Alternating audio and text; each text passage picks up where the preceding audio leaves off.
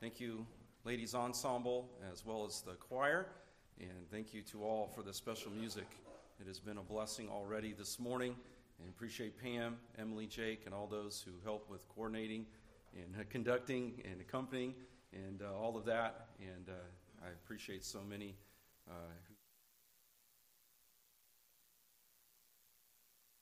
uh, I guess I'm not on, am I? All of a sudden, I got quieter and quieter.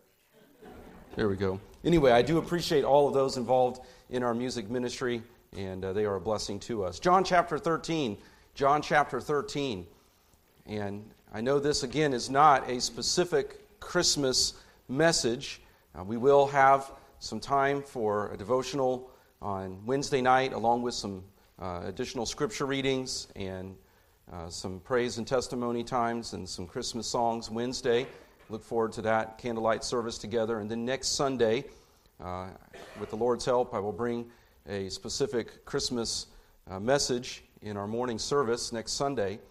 But this theme of Christ's humility is, is very evident in this passage. Uh, the Christmas theme of the humility of Christ uh, is, is so uh, predominant in the, the, the Christmas message. The fact that Jesus Christ would come from the glories of heaven to this sin cursed earth and came to die, came to die on Calvary.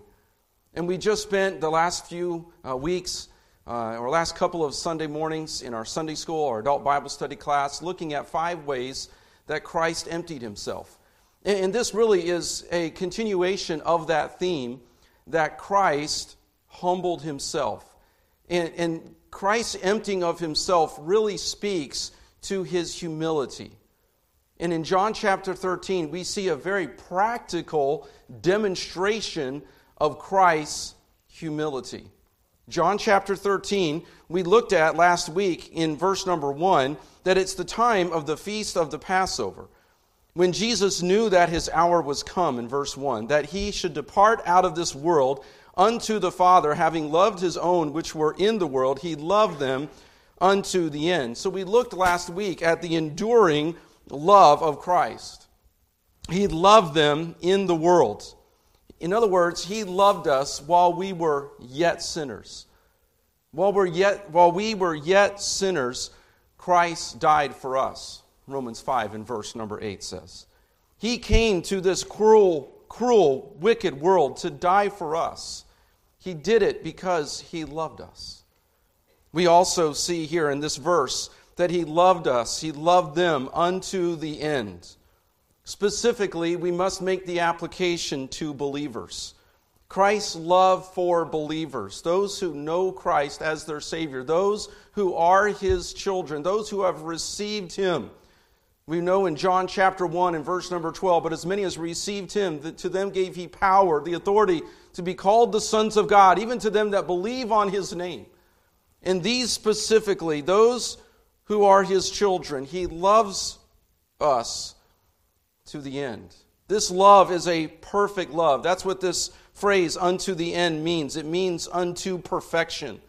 Christ's love for us as believers is a perfect, saving, and eternal love. He who hath begun a good work in you will perform it until the day of Jesus Christ. We read in Philippians 1 in verse number 6. So this love is an enduring love. It is a eternal love and it is a perfecting love. Christ's love for us means that he is going to sometimes bring trials and tribulations and suffering into our lives in order to perfect our faith, in order to increase our faith, in order to cause us to trust Him more, in order to purge out some of the sin and the dross and the besetting sins. But this love of Christ, as we looked at from Romans 8 in verses 35 through 39, this love of Christ for us, nothing can separate us from that love. The proofs of Christ's love continued until the day he ascended up into heaven. And as I mentioned already, the proofs of Christ's love continue into eternity. Hebrews 13 and verse number 8, we read that Jesus is the same yesterday, today, and forever. Christ is not like a human being, as we know in our culture today, people fall in and out of love all the time. Even in a committed, married relationship, our love waxes and wanes. Now, we have a covenant love before God to one another, and what God hath put together, let no man put asunder. That's God's ideal and original intention. We know that because of sin, there is divorce. We know that uh, that has uh, been a uh, affliction in uh, the family and marriage. And I'm not here to uh, cast judgment or to sound condemning uh, because of divorce, but we understand that divorce is a reality. We understand that, that God forgives. We understand that God can take even a, a bad married or home situation and, and make something good out of it. We know that God can overrule and God can overcome and, and God restores and God renews. Uh, so I'm not trying to sound condemning or, or, judgmental on those who have been affected by divorce. But it, it is uh, where our culture often has this uh, breakup or, well, I, I, fell out of love. Uh, I used to be in love. There was a, uh, another famous country singer, I guess, this week that mentioned that she no longer was in love with her husband, that the, the, the, the gleam of their marriage had, had gone away, and so they had uh, sought a divorce. We, we know high profile couples that have recently divorced and have made the headlines. And, and there's things like, well, we are, we are incompatible. Where once we were compatible, now we're incompatible. And there's different uh, ways in which they, they try to describe uh, this, this breakup. And, and, and, Christ's love for us is not that way. Eh, the, the, there's all kinds of ways in which we offend a holy God, in which we sin against a holy God. There are all kinds of ways in which we break fellowship with our Savior, with our Lord. Just as a child will disobey his mom or dad and, and there has to be consequences, there has to be chastening. We experience that as believers, yet God's love for us remains. Christ's love for us continues. He loves us unto the end. We, we have assurance in that love. That should sustain us. That should give us confidence in living a holy and a righteous life. It gives us satisfaction. It gives us peace. It sustains us in the difficult times. It sustains us when it seems that everybody else has forsaken us, when relationships are hard, when things are difficult, when there's a loneliness epidemic in our culture today, and, and, and there's despair all around. What a joy it is to know the love of Christ and to know that His love for us endures forever. And then we saw in verse number two last week, we saw the heart of the traitor, Judas. We see there in verse number two, and supper being ended, literally, it means that the supper has been prepared, it has been made ready. The supper is in place. That's what that uh, phrase being ended is referring to. It has to do with the, the preparations have been completed for the supper. It is all prepared and ready. And at that point, we read there that Satan the devil himself, having now put into the heart of Judas Iscariot, Simon's son, to betray him. Down in verse number 27, it is literally said that Satan entered into him. Luke 22 and verse number 3 then entered Satan into Judas. Uh, commentators uh, disagree uh, somewhat. Good commentators, good men disagree as to whether Satan literally took over Judas's body. And again, my point isn't to get into demonology and to get into all the ins and outs, but the point is that whether the devil, who was an angel, whether it is literally him entering into Judas's body and possessing him in a literal way, or whether it is simply a way of speaking to the demonic inspiration or possession of Judas, it nevertheless speaks to the diabolical evil that Judas had assented to. that Judas had given himself over to. And we spent some time last week talking about the wickedness and the evil of man's heart. We don't like to think in those terms. But if not for the grace of God, we are capable of committing any kind of gross evil. We see in history, we see what's going on in the world right now. We see in so many ways the depravity of man's heart just coming out, especially as there are fewer and fewer inhibitions, as there are fewer and fewer laws and fewer and fewer and fewer restrictions and judgments. And sadly, there's less and less revelation of the Word of God in the faithful preaching and proclamation of God's Word.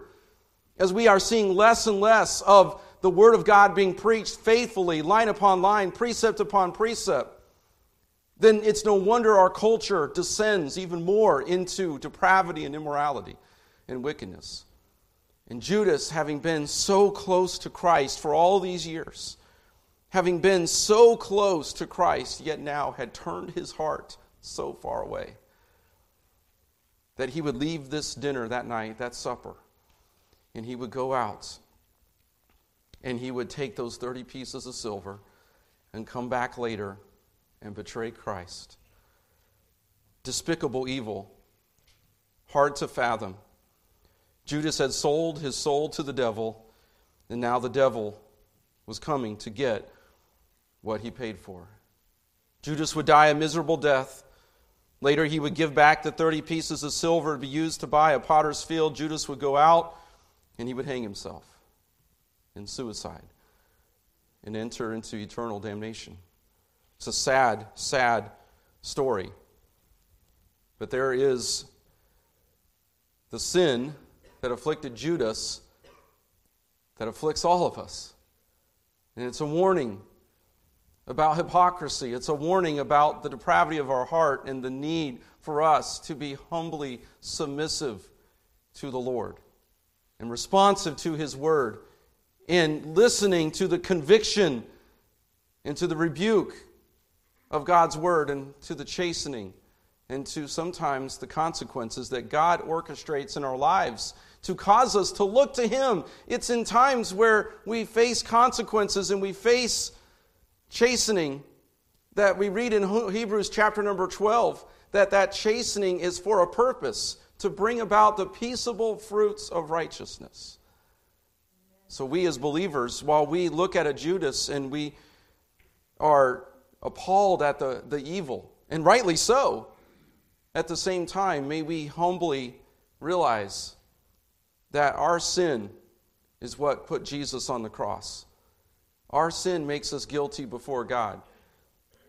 And while Judas rejected Christ, may we not be lifted up in pride. May we be humble and once again be thankful and grateful for the great salvation that we have received of the Lord and the importance of living a faithful life, living a life of integrity, living a life that's responsive and submissive to the Word of God and to God's work in our lives.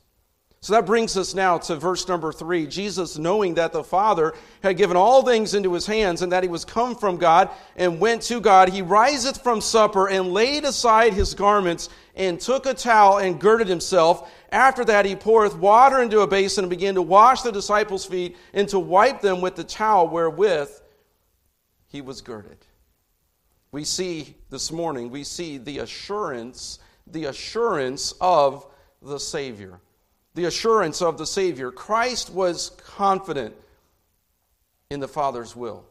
Verse number three again Jesus, knowing that the Father had given all things into his hands, that he was come from God and went to God. He knew that the Father had given all things into his hands. He was certain that he was doing exactly what the Father had sent him to do.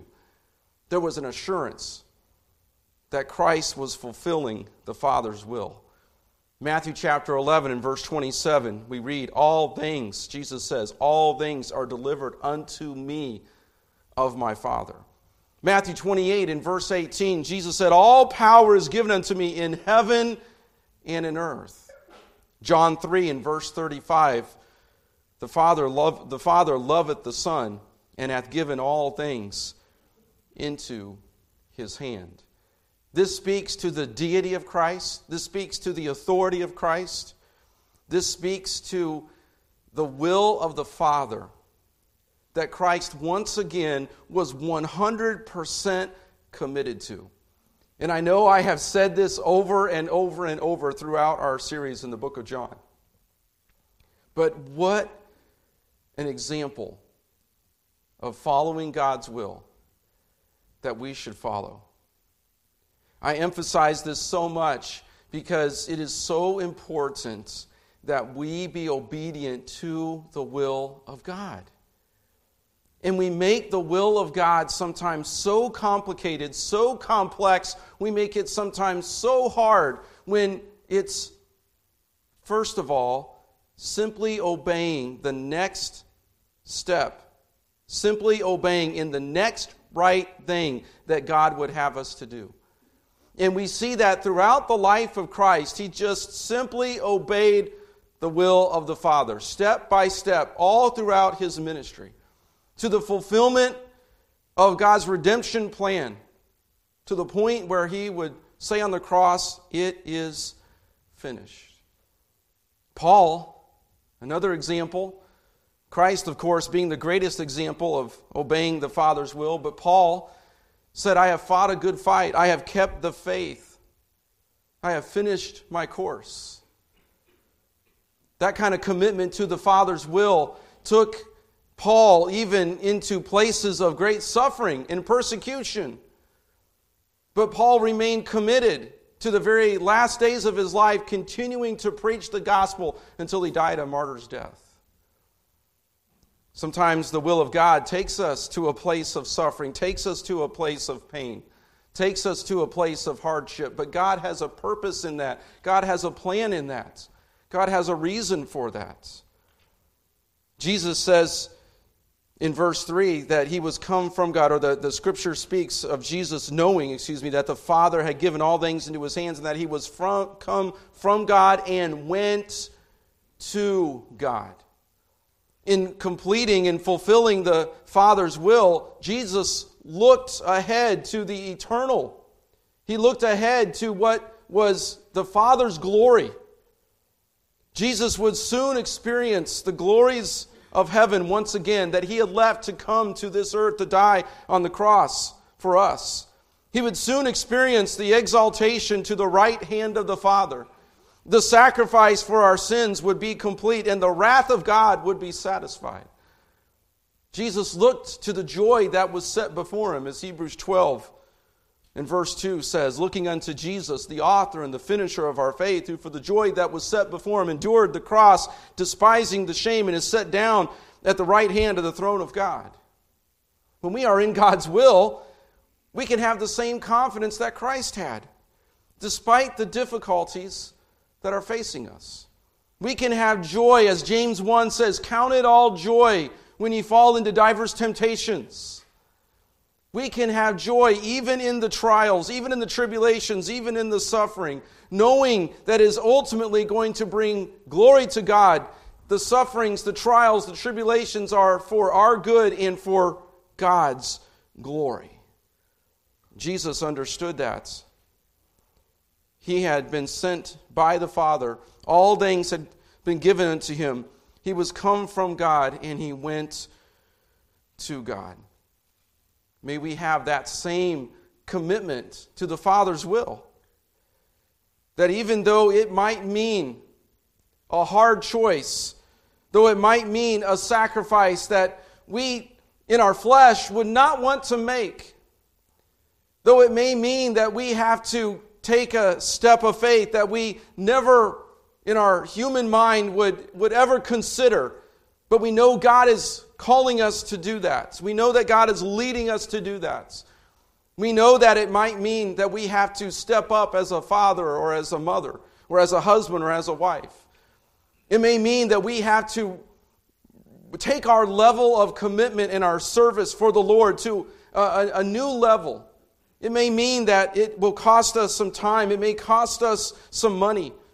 It may cost us some fame, some fortune some attention, some affection from the world, but it will be worth it all that we might gain Christ, that we might hear from him, Well done, thou good and faithful servant.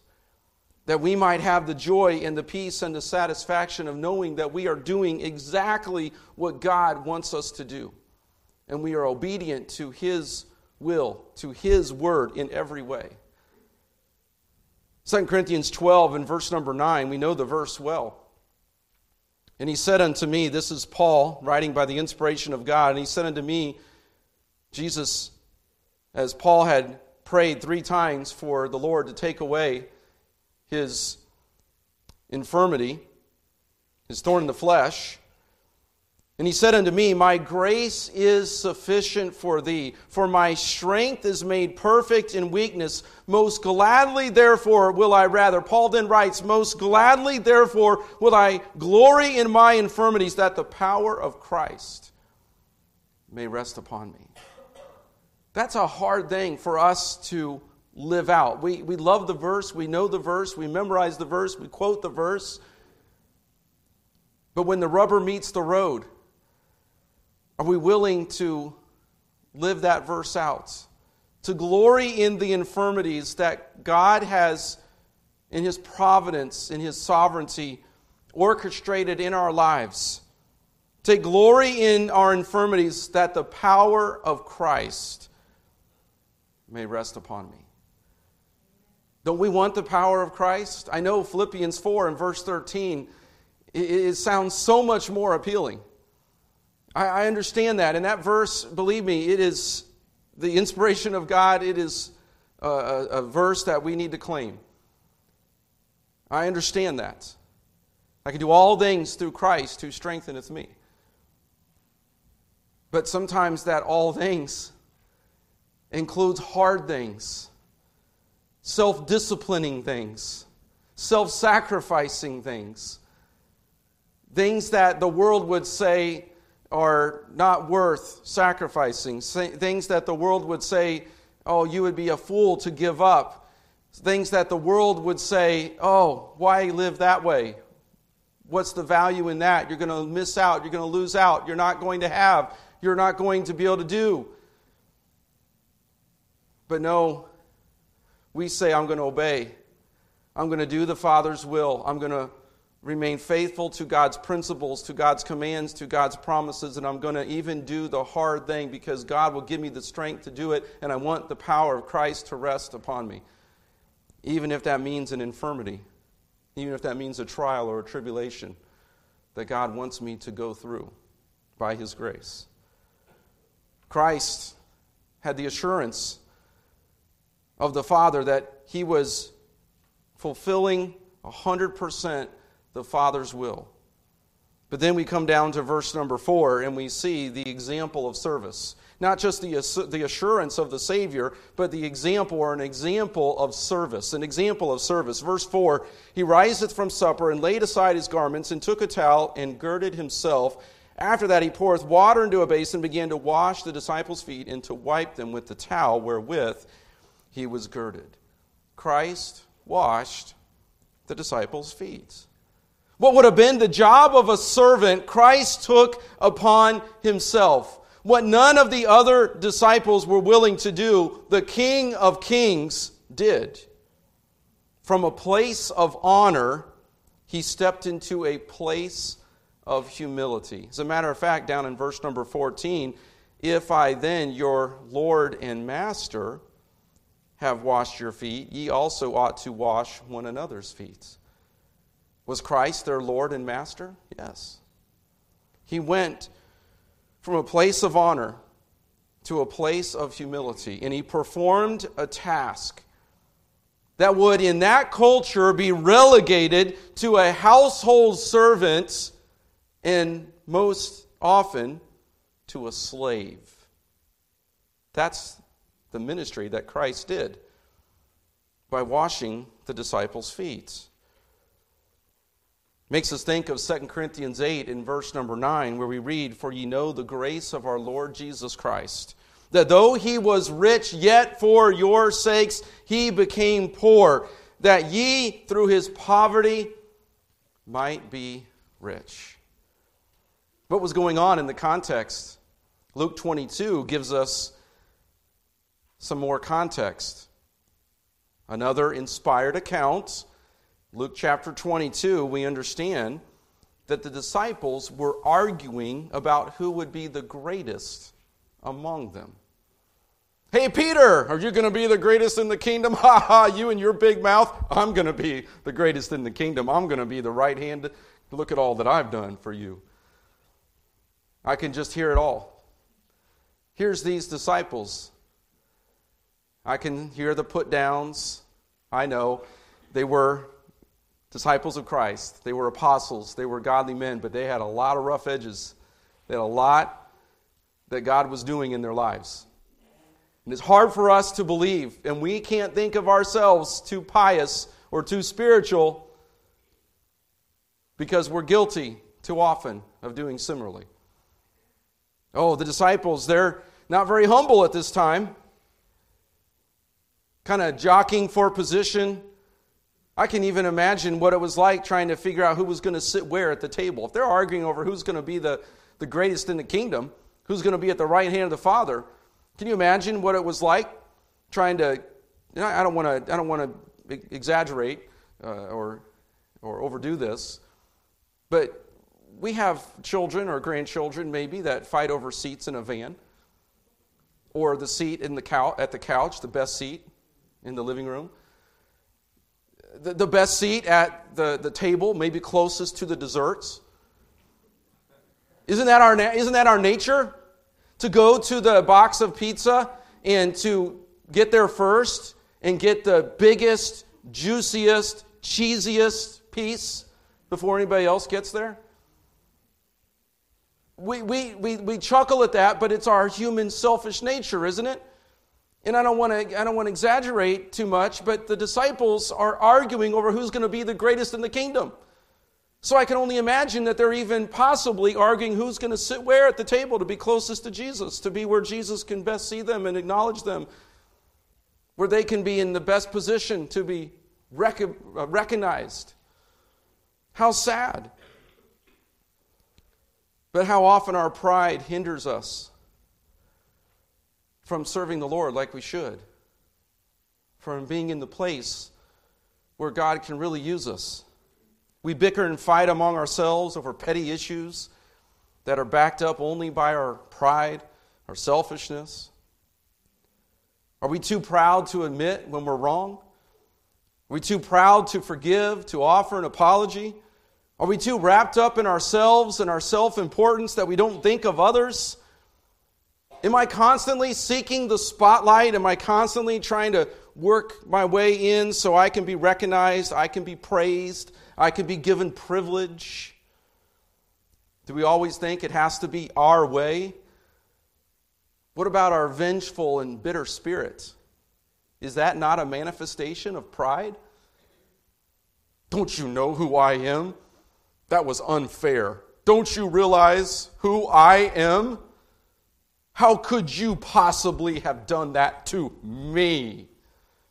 Isn't that our culture? Isn't that what we're taught by our culture? My rights, my way.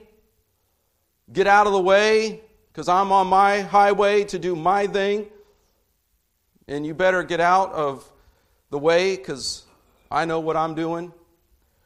And I know who I am, and I have my truth, and I am living my truth and your truth had better not get in the way of my truth because my, my truth trumps your truth. Now, how is that going to leave us with a organized and efficient society? No, it's causing the moral breakdown of our society. It's destroying families, it's destroying homes, it's destroying business, it's destroying our economy, it's destroying our churches, it's destroying the fabric of our nation. And it's rooted in pride which was the root of Satan's very sin that caused him to be cast out of heaven because he wanted to be exalted. And that root sin of pride can get into our hearts and our lives, just like the disciples, so we better not be too judgmental of them. We have to be careful. Humility, humility is not so much thinking less of ourselves, it is actually not thinking of ourselves at all. I had a teacher one time who described humility as a zero on the chalkboard. And then he went over and he erased the zero. Thought it was a powerful illustration of humility. We're not just a zero, we're actually a zero with the lines rubbed out. Romans chapter 12 and verse 3 teaches us to not think of ourselves more highly than we ought to think. You know, I think of myself more than I think of anybody else in, in any given day. And I'm ashamed to say that.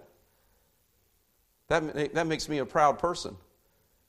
I have to battle that every day because I just naturally, and I mean, we're to love our neighbor as we love ourselves. Jesus said that because we're already in love with ourselves. We don't need any extra help loving ourselves. I know there's a self care movement, and I understand there's some value in having some self care, okay? I get it. I'm not saying that all that is a waste of time. But this self care movement that is in our culture is many times just another form of selfish, making man like a god. And we read in, in the scriptures, like in Romans 12 and verse number 10, we're, we're to be kindly affectioned one to another with brotherly love, in honor, preferring one another. Romans 12 and verse number 16, be of the same mind one toward another. Mind not high things but condescend to men of low estate. Be not wise in your own conceits. That hurts our pride, but we need our pride stepped on. We need a good piece of humble pie quite often because we think of ourselves way too highly and we're catechized by our culture to think of ourselves more highly than we ought to. It permeates professional athletics, it permeates corporate America. It's everywhere we go. Social media has self on steroids because it's all about me and what I can do to impress you. I'm not saying social media is all bad, but social media just seems to emphasize self. And then we get into the comparison and the envy game. Philippians 2, we're told, Look not every man in his own things but every man also on the things of others. This is what Jesus modeled. As he rose up from the supper, laid aside his garments, took the towel, and girded himself. As he pours the water into the basin, I can only imagine. All of a sudden, the, the clanging of the jars and the bottle and the water pouring and the disciples, all of a sudden, I can hear the silence in the room. The last word is spoken No, me, I. And then that clinging and that pouring. And they see and they look over, and there's Jesus, and he's walking over to them, and he's getting down on his knees. And he starts to pour that water out, and he starts to wash the disciples' feet. Can you imagine the conviction that must have come over that group? Can you imagine the silence that we've sometimes experienced as we realize, uh oh, I just said or did something I shouldn't have, and now everybody's looking at me. And there's that silence of conviction that I can only imagine came across the room as Jesus began to pour that water and began to wash the disciples' feet. We look down in verse number six. Then cometh he to Simon Peter, and Peter saith unto him, Lord, Dost thou, dost thou wash my feet? The disciples were probably embarrassed by this point, realizing what they had just been doing and arguing and their selfishness. And of course, who speaks up? The man with foot and mouth disease, Peter. As he often would, he would be the first one to speak up and not always filtering through his mind what should come out his mouth. He just speaks. And he actually says to Christ, Dost thou wash my feet? What business do you have, Christ, washing my feet? He realized that he should have been the one down washing the feet. Now he was guilty. And he's trying to get himself out of the situation. Maybe Peter's trying to now sound spiritual. Sometimes that's what we do. We get caught in conviction, and instead of humbling ourselves and saying, Please forgive me, I'm wrong, we then get in defense mode and we, get, we try to hyper spiritualize our situation as if that can be some sort of false humility to assuage the guilt. But Christ rebukes Peter. He goes on in verse number seven Jesus answered and said unto him, What, what I do thou knowest not now, but thou shalt know hereafter. Peter saith unto him in verse 8, Peter goes the next step. In verse 8, Thou shalt never wash my feet. Peter's really thinking he's spiritual now. He's really taking the humble road. You don't need to do that, Lord. I know better than you, Jesus. And Jesus rebukes him. If I wash thee not, thou hast no part with me. Peter all of a sudden has nothing to say. I'm sure that there was a conviction as the grasp of the spiritual application began to hit home. To refuse Christ's cleansing would be to reject Christ Himself and to die in one's sins. There's a symbolic or a spiritual symbolic application here that Christ is making not just the humility and the practical aspect of this humble act, but also the symbolic aspect of what he is doing that Christ is trying to teach and to make plain. The word parts, as we read there in verse number 8, if I wash thee not, thou hast no part with me. That word part means to participate or to have a share in or with. As Peter was probably rebuked and his mouth got quiet, and he gra- begins to grasp what he is what Jesus is trying to say, then we see then we see Peter in verse number 9 beginning to realize the spiritual application, the symbolic aspect of what Christ is doing, and he says in verse number 9, Lord, not my feet only, but also my hands and my head.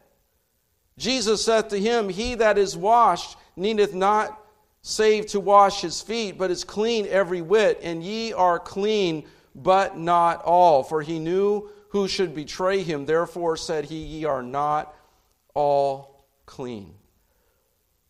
Christ's humble act made a symbolic, spiritual application the physical washing, the physical washing was a representation of the spiritual cleansing that only Christ can provide. In verse number 10, the word wash means to wash all over, to cleanse completely, every part. It is indicative, it is symbolic of the spiritual cleansing that takes place at salvation through the blood of Christ and it is in the perfect tense, indicating that it is an action that is done once and for all time, speaking even to eternal security. So, verse number 10 He that is washed needeth not save to wash his feet, but is clean every whit.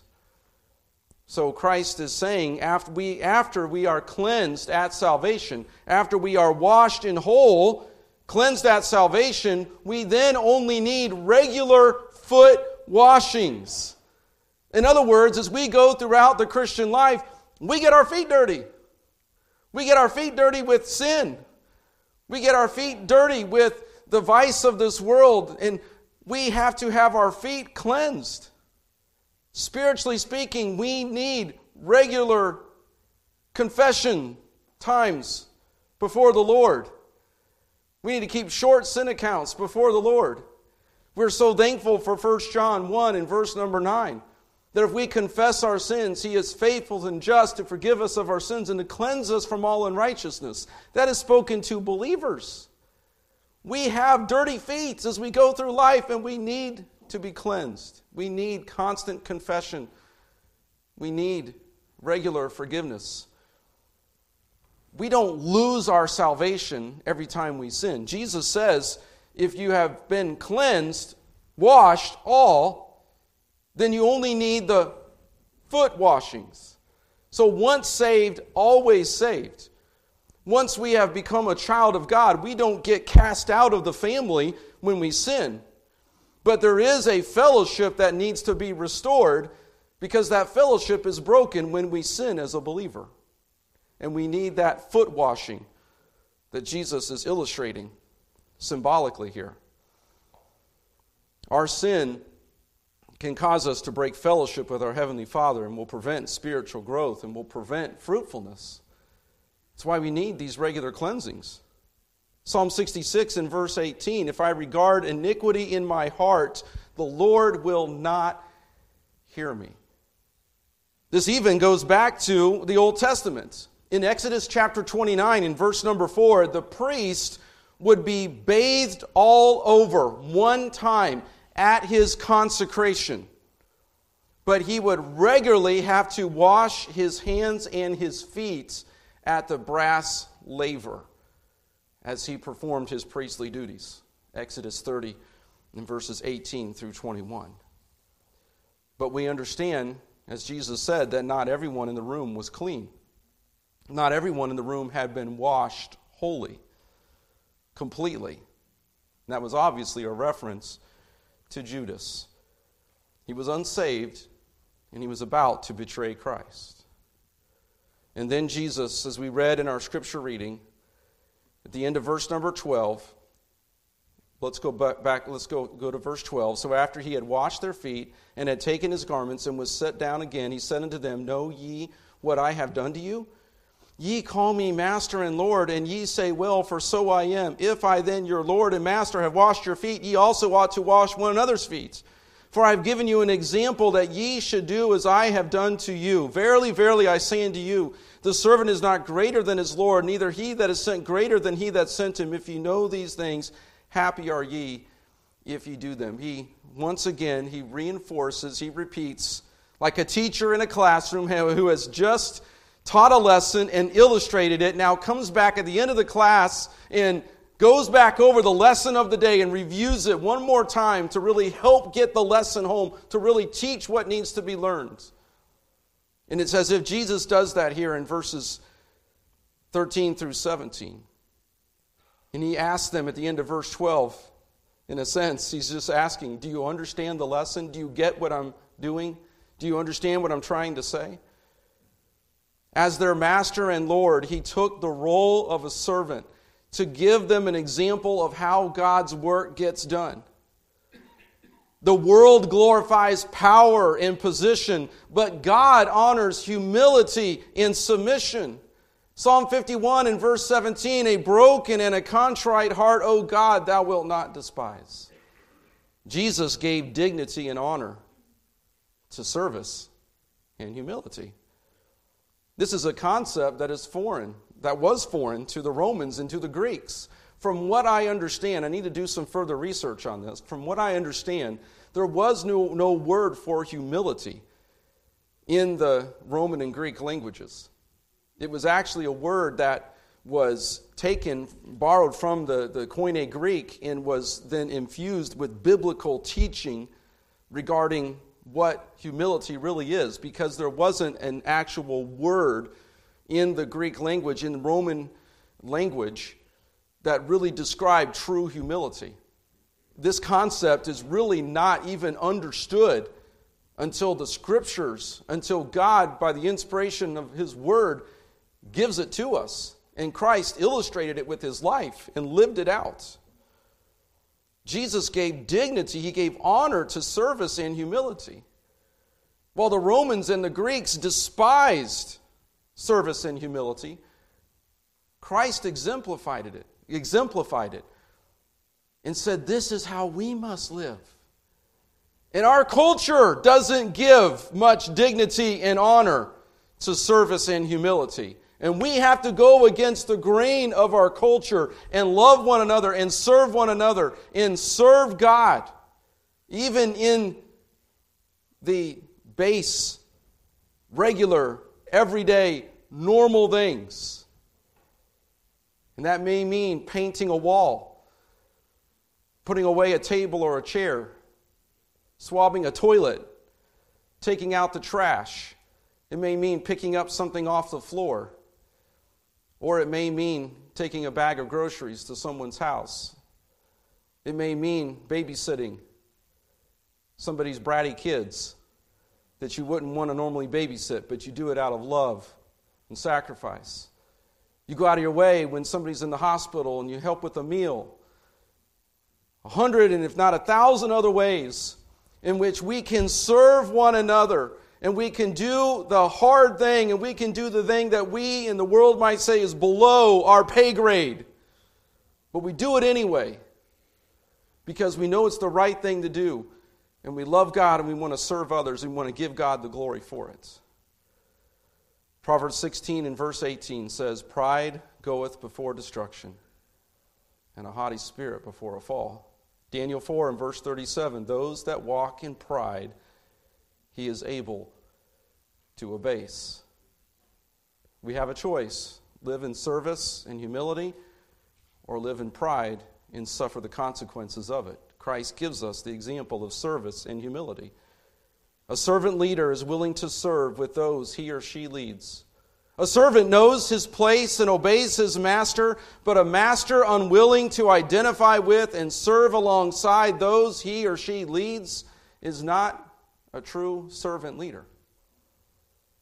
And Jesus brings it, I know there's a few more verses in the paragraph, but he kind of brings it to a climax in verse 17 where he says, If ye know these things, happy are ye if ye do them. The world says service, humility, letting other people praise you and not your own mouth. That is the right way. That's the way to happiness. That's the way to joy and satisfaction. The world says no. The world says you got to get your own. You got to get out. You got to, even if it means you have to go out and, and stick a flag in the center of the field so everybody sees that you won and you can get the headline. Knock the guy off the racetrack and then get into his window and curse at him, and then you can get all the talking points at the end of the race. The world says, put yourself out there and climb the corporate ladder and knock down all the people. It's a dog eat dog world, by the way. So each, each gets his own, and you get yours, and I'll get mine. That's the world's mentality.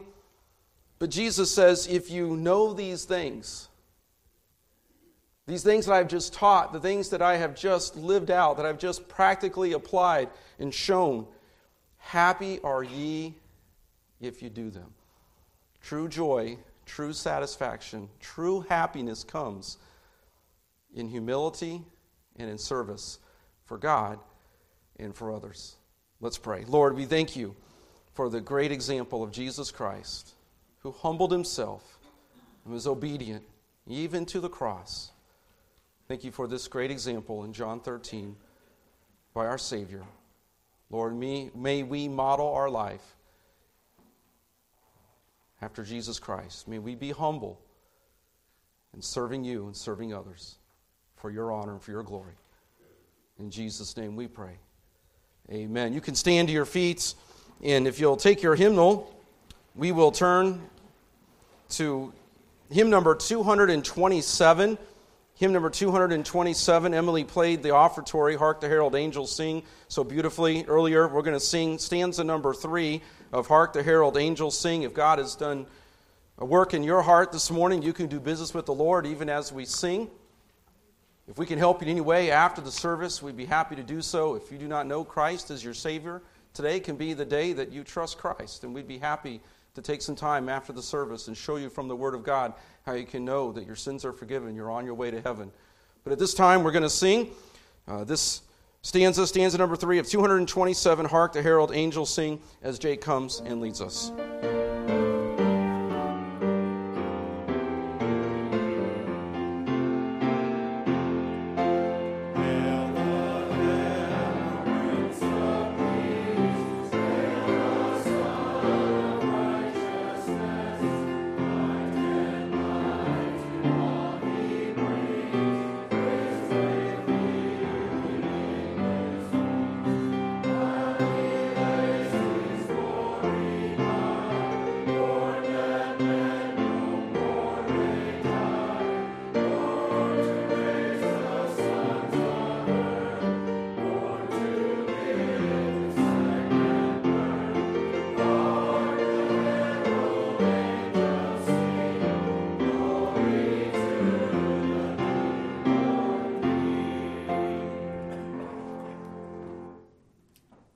Gospel is so powerfully proclaimed in that song, especially that stanza there of Hark the Herald Angels Sing. May the Lord give us opportunities even this week to share the gospel this Christmas season as we're with family and friends, and as the Lord gives us opportunity, may we take advantage of those divine appointments. We look forward to being back 5 o'clock this evening. We'll uh, look at hope and prophecy, and hopefully, uh, Lord willing, be able to finish up um, our study on the tribulation, and then we'll take a break from that as next week we'll just have the one service in the morning. But thank you so much for being here. It's been a joy to worship together. And again, we look forward to being back this evening and ask Grant Rumba if Grant will close us in prayer, and then we'll be dismissed.